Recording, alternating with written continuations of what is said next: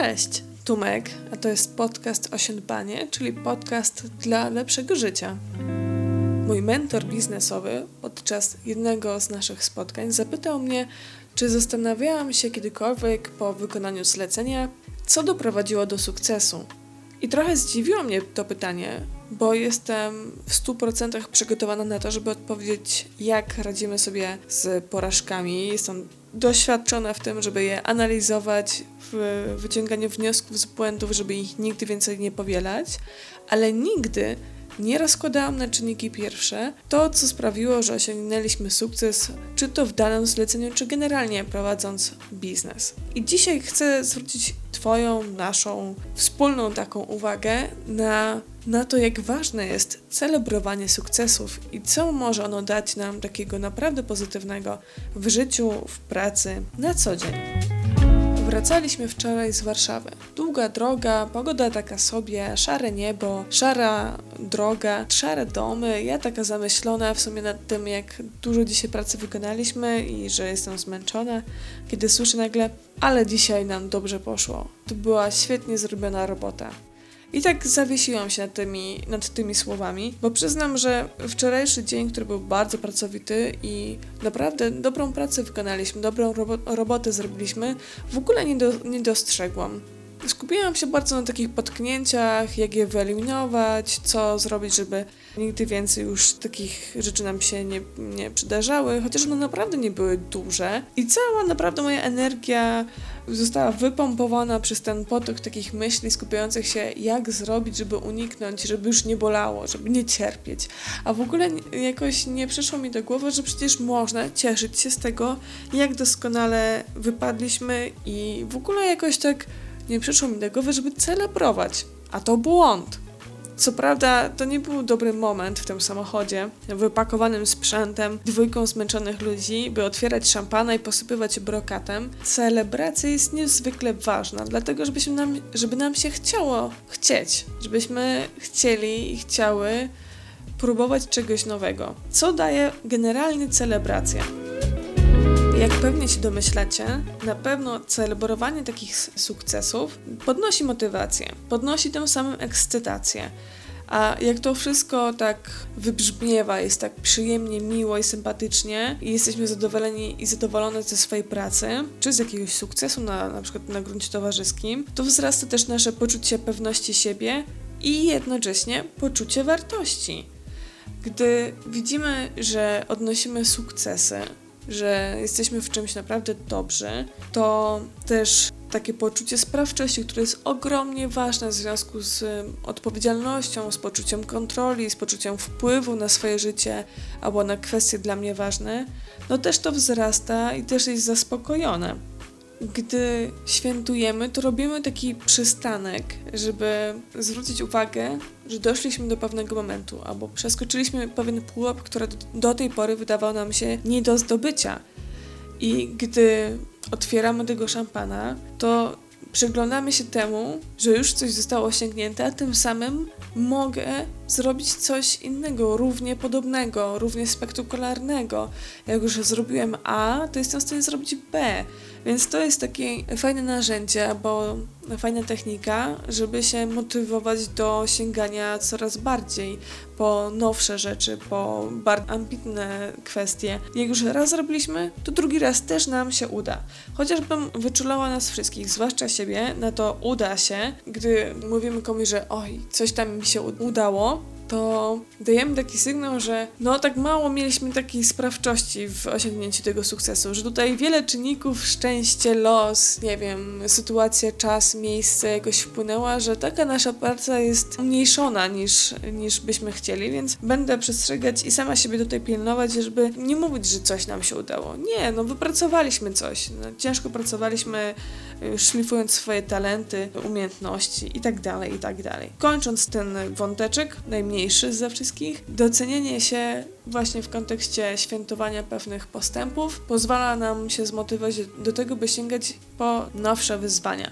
Jeśli chodzi o taki na poziomie fizycznym, może też takim psychicznym poziomie, świętowanie sukcesu podnosi naszą energię i przede wszystkim poprawia humor. No kurde, nie ma nic fajniejszego niż bycie dumnym czy dumną z siebie Jeśli celebrujemy te nasze osiągnięcia i wspaniałe talenty i umiejętności i to, jacy jesteśmy i jakie jesteśmy, to skupiamy się na chwili obecnej, jesteśmy w takim stanie tu i teraz, a to jest mega, mega, mega cenne. Zwłaszcza dzisiaj w tych szalonych, dynamicznych czasach, kiedy zmiana jest tak naprawdę czymś stałym i będąc chociaż na chwilę takim zatrzymanym w tym tu i teraz, to jest ogromny skarb i takie wytchnienie dla nas, dla naszych ciał, dla naszych umysłów i do tego gorąco zachęcam, żeby czerpać z tego tu i teraz.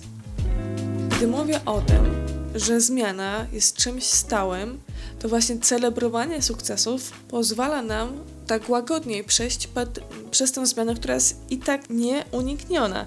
Świętowanie tuż zaraz po podjęciu decyzji, że ok, wchodzę w to, to już jest coś, co motywuje, napędza, dodaje sił.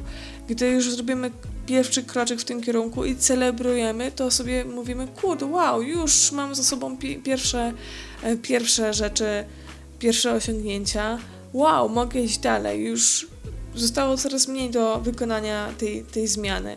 Później jak dochodzą do, do takich, nie wiem, nazwijmy to kamieni milowych, tak? I znowu celebrowania ich, to tak upewniamy się w tym, że jest bliżej niż dalej, jest łatwiej, bo teraz ten taki jeden z tych ważniejszych momentów już mamy za sobą. No nic, tylko przejść do przodu.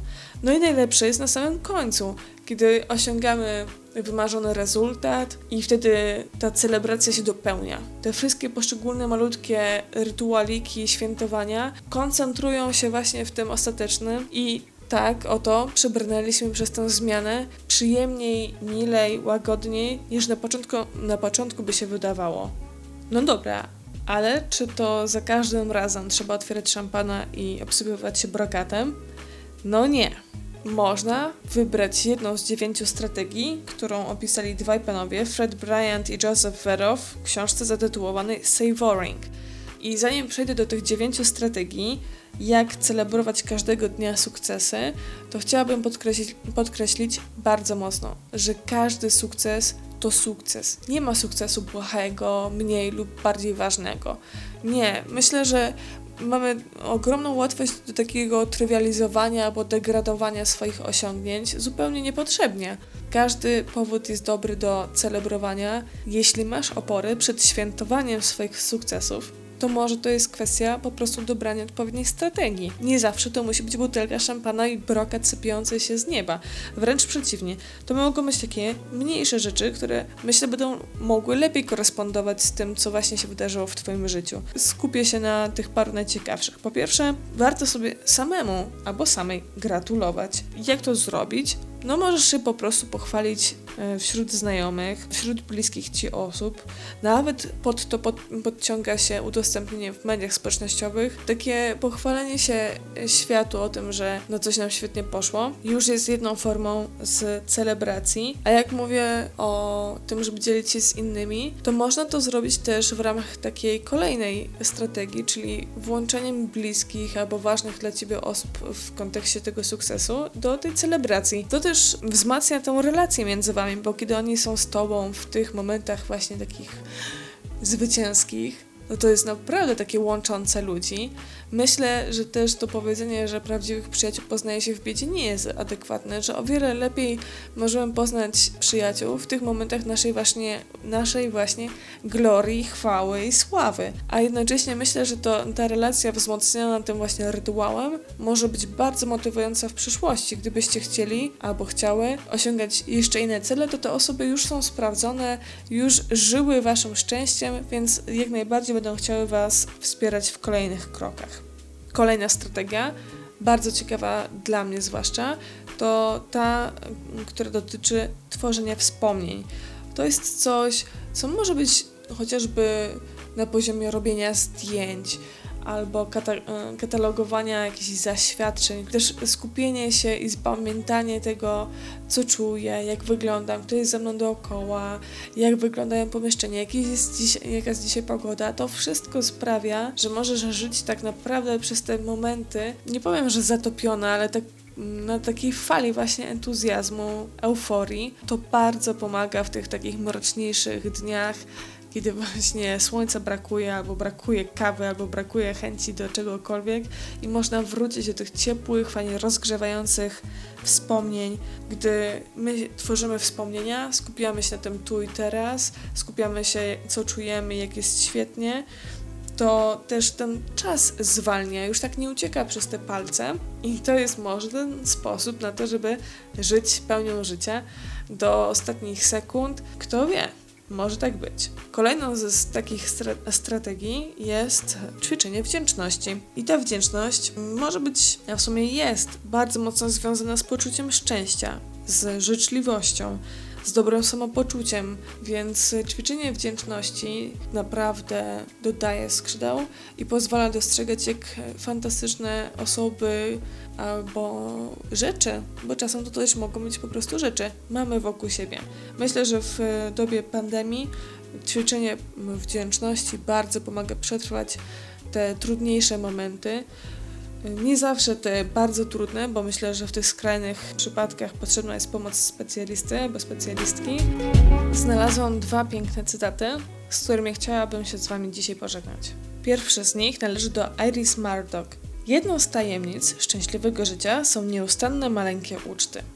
I myślę, że to świetnie wpisuje się w podejście, że każdy sukces naprawdę każdy sukces zasługuje na to, żeby go świętować, oblewać, celebrować. Nie ma sukcesów błahych. A drugi cytat to cytat, który usłyszałam podczas programu All Stars RuPaul Drag Race i wypowiedziała go Onjaina, kończąc swoją przygodę z tym sezonem, a powiedziała tak: Celebrate your life, because life is a celebration. I to jest przepiękna myśl, do której staram się wracać tak często, jak tylko mogę i do której też Was dzisiaj zachęcam, by się przeglądać, przysłuchiwać, sprawdzać na sobie. Być może dzięki tym obserwacjom będziecie w stanie łatwiej zauważyć, jak wspaniałe rzeczy Was dotykają, otaczają wokół. I tego Wam dzisiaj bardzo mocno życzę.